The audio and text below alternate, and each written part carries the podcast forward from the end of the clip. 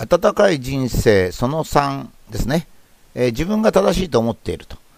えー、かつての日本人が満足した人生豊かな生活を送っていたのに対しまして、まあ、現在の日本人は物質的にも飛躍的に幸福になれる環境にいるんですが、まあ、世界で最も不幸だと 思っているという、まあ、驚くべき結果を、ま前回に示したわけですね、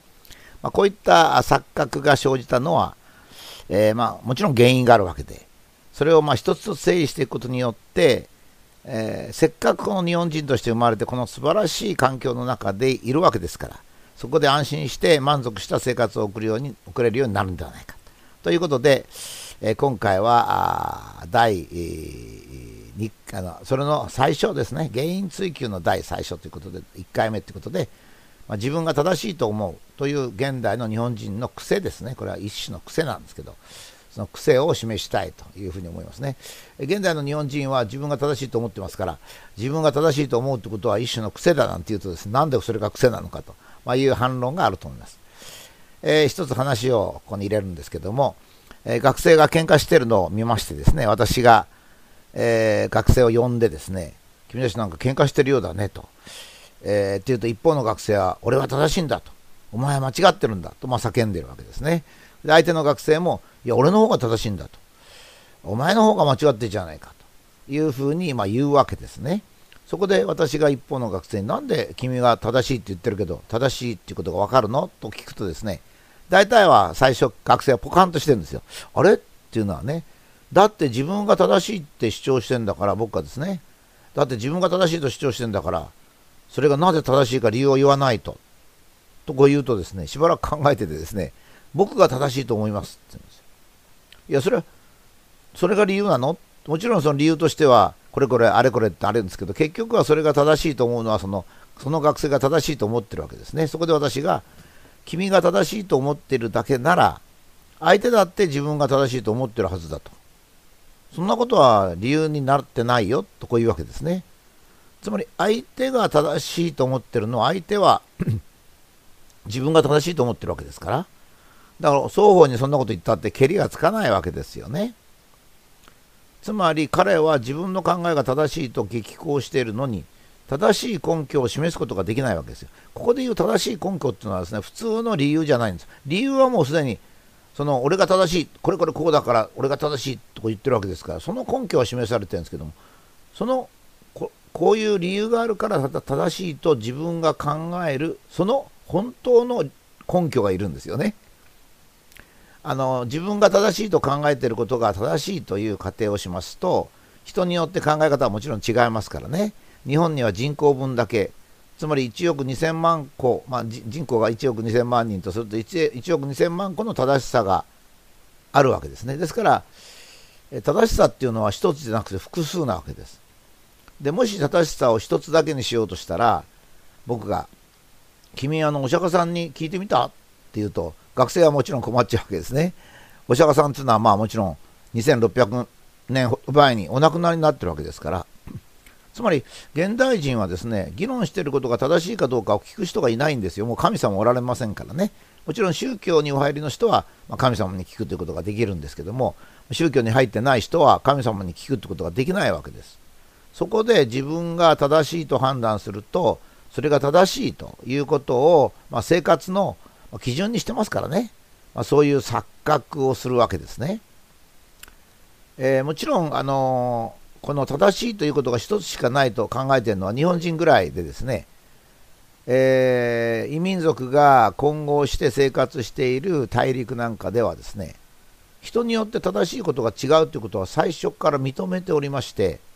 そこであの例えば英語なんかでもそう他でもそうですが主語や目的語がま、はっきりしているということですね。私がまあここ戦争の話をしばらく歴史の話をしてきましたが例えば広島で、えー、過ちは二度と繰り返しませんと。誰が謝ったのっていうことをぼかすわけですね。それから最近では、えー、戦争を謝罪しろとこういう人がいるんですけども誰に謝罪しろしろと言ってるのかっていうこともはっきり言わないんですね。えー、中いつも繰り返してますからこれをここで繰り返す必要ありませんが、えー、中国に謝るのか朝鮮に謝るのか全世界に謝るのか戦ったアメリカにとかイギリスとかオランダに謝るのかそれともそうじゃなくてフィリピン人とか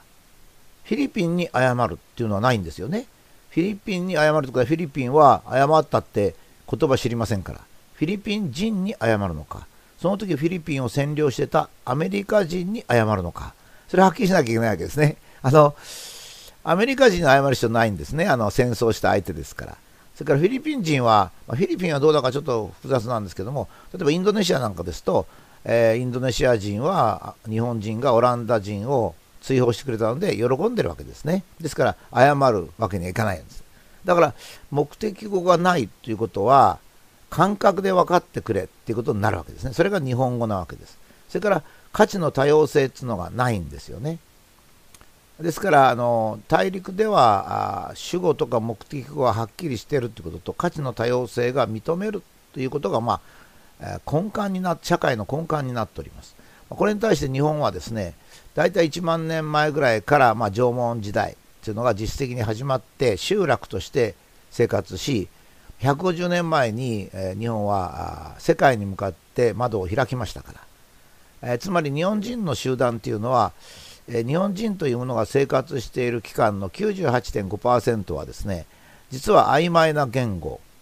暗黙の了解の空気一つの価値という中でですね過ごしてきたわけですね。あんまりはっきり言わないわけですよ。過ちは二度と繰り返しません。どうも誰なのかな？原爆を落としたのはアメリカだしな。戦争を開始したのはアメリカだしなと。だけどまあいいじゃないかこういうことですね。ところが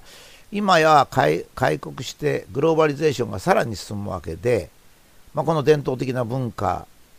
が残ってると。いうところで、まあ、日本が特別に幸福な環境の中で不幸を感じるということがあるわけですね。まあ、これは本当に、まあ、いろんな点ではっきりしてるわけで例えばあの、まあ、あの刺激的なものをちょっと取り上げるっていうことですよ。あのスタップ細胞事件で NHK がおぼかつさんをですね追い詰めてエレベエスカレーターで追い詰めてエスカレーターにおぼかつさんが乗ってる時にエスカレーターの上とエスカレーターの下でカメラかなんかで挟んで降りれないようにしたと。で怪我をしましたね2週間ほどの。その2週間ほどの怪我したっていうのは各社ほとんど報道は報道しませんでした。それからさらにおぼかつさんが逃げるところを女子トイレに押し込め女子トイレの前に女子の NHK の職員みたいな人を立たせて監視させるという。これをですねもし NHK じゃなくて武田がやったらですねものすごく NHK はバッシングしますよ。でこういうことが起こるっていうのはですね暗黙の空気例えばあの場合はスタップ細胞のおぼかたはダメなんだという暗黙の空気を作り、まあ、一つ一つのことを論理的に考えていかないということから、まあ、生じた、まあ、とんでもないことだったわけですね。それからまあいい点もありまして、例えば天皇陛下、まあ、天皇陛下2000年ほど日本の中心におられるんですけど、こんな国はもちろんないんですよね。えー、次の王様が来たら前の王様の墓を暴いて全部殺しちゃうという、そういうようなあのものに比べて日本は非常に穏やかで、非常に歴史が古いといういい点もあるんですね。ですから曖昧な言語、暗黙の空気、一つの価値というのはまさにこの NHK が作り出しているものなんですけども、それはまあ日本そのものでもあるということなんですね。しかしそれはそれで日本があの鎖国状態ならいいんですけど、まあ、今でも日本鎖国状態なもんですね。例えば節電なんてやってるのは電気を節約するのでもちろん日本だけで、電気を節約するなんて馬鹿らしくってどこの国もやらないわけですね。ま、家電リサイクルなんかもどこの国もやってないわけですね。だからそういうその日本だけというのが非常に流行るわけです。まあ、あの戦後の思想家の丸山正夫さんがですね、えー、日本を一歩出ると全く違う常識が通用していると、まあ、言われてましたけどまさにそれは曖昧な言語暗黙の空気一つの価値というものの中に出てきたわけですねしかしそれが今日本はですねグローバリゼーションが進む中で、ま、非常にあのみんなを苦しめてるわけです。つまりあの昔の日本人はですね、えー、できるだけ自分を殺してものを言わなかったわけです。軍人は上官の命令に従う。サラリーマンは社長の命令に従って意見を言わない。奥さんは夫に従ってものを言わない、まあ、こういうふうにすればですね、えー、曖昧な言語暗黙の空気一つの価値というものでやっていけるんですけども現代ではあ、えー、軍隊の中でも議論があり会社の中でも大いに議論し夫婦でも会話が進むということになるとですねこれはそのこのような体制ではできないわけですね。つまりそこでは人は人であり、違いこそが人生を豊かにすると。意見の違いこそが人生を豊かです価値観を逆転しなきゃいけないんですね。そうしますと第一に喧嘩がなくなります。第2に不愉快なことも少なくなりますね。つまり自分の考えと違うことが行われていても別に相手としては正しいと思ってやってるんだなと思うわけです。これ私よくニュース解説なんかで中国のこと言うんですね。中国とか韓国を非常に憎んでる人が最近多いんで私はですね私の意見はともかくとして中国とか韓国は自分たちが正しいと思ってやってんだと思いますよとこう言いますとね武田先生は中国と韓国に味方するんですか？いやいや味方とかそんじゃありませんえー、つまり意見が違う人を相手はそ正しいと思ってやってるんだと認識するってことなんですね。そうすると不愉快なことはなくなります。でこの2つつまり違いこそあの人は人であるということと人は相手の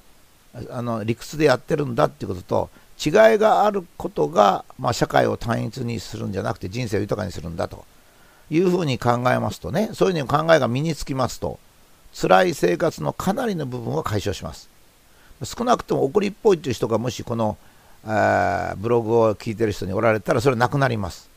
それから他人の言うことが理解できるようになりますね。これ同意するんじゃないんですよ。私ね理解しただけでいつも同意してると思われちゃうんですけどもそうじゃなくて理解をするってことと同意をするってことは違うんでそうしますと非常に楽しく毎日が過ぎていくと思います。